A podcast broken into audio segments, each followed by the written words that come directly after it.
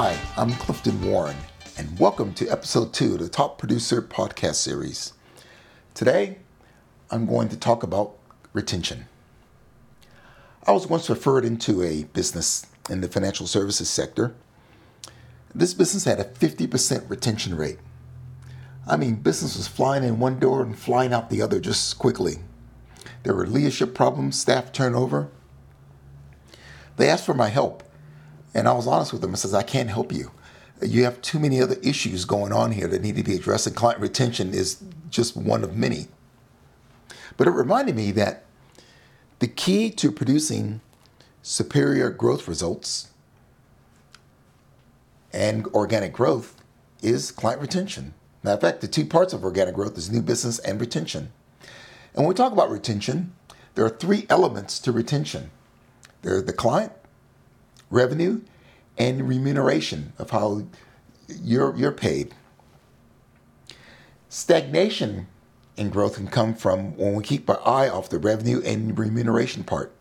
You see, you can keep all, one hundred percent of all your clients and still go backwards in terms of revenue. So let's look at each part of these. The first part is your clients. To maintain your clients, which is critical, you want to maintain one hundred percent of your desirable clients. So in other words, in your client portfolio or across your business, you want to get identify the top twenty percent of those clients that generate eighty percent of your revenue. And you want to maintain retain one hundred percent of those clients. You want to build exit barriers around those clients. And you achieve this by having regular meetings. You simply cannot meet a client once or twice a year and forget about them. You need to have a proactive client servicing model to uh, work with these clients. You want to partner with them. Not, it's not about selling to them all the time.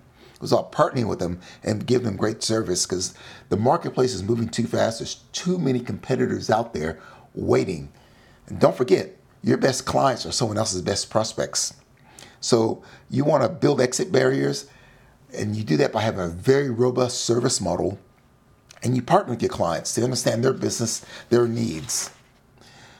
As far as the revenue side, um, you want to make sure that your clients, your top twenty percent of your clients are one hundred percent full-time clients. That means you are their total provider.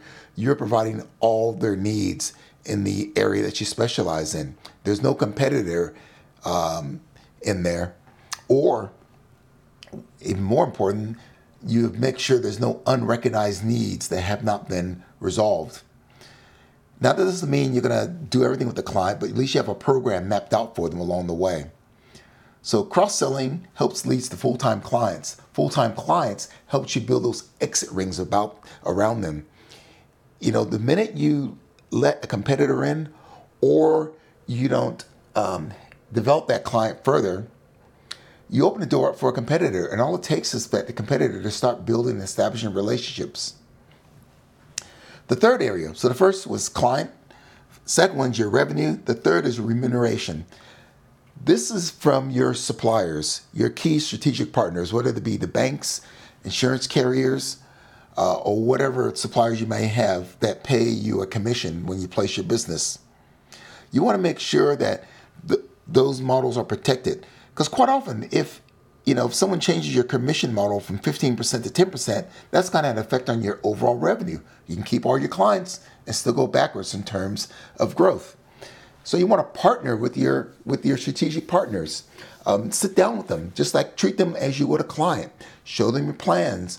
Um, discuss the direction you're going, your ideal clients. Keep them on board. And it's possible that there are occasions when they might lower the commission for others. They might maintain yours the same, or at least help work with you along the way. Now, some people believe that Um, Retention is retention. And so they say, we're at ninety percent retention. That's good enough. Well, let me tell you something. ninety percent retention is not good enough. And so you want to you want to get as close to one hundred percent of your desirable clients as possible and maintain that. But let me tell you why ninety percent is never good enough. Let's say we start year one with one hundred clients. If you have ninety percent, ninety percent retention, at the end of year one, you're down to ninety clients. In year two, you're down to eighty-one clients. In year three, you're down to seventy-three clients. And at year four, you're down to just sixty-six clients. That's a ninety percent retention rate. So that means every four years, you'll need to grow by thirty-three percent just to stay even. And I see this come up often along the way. So you got to keep your eye on the ball. You got to keep your eye on the ball on your clients. You got to keep an eye on, on the ball on the revenue and the remuneration.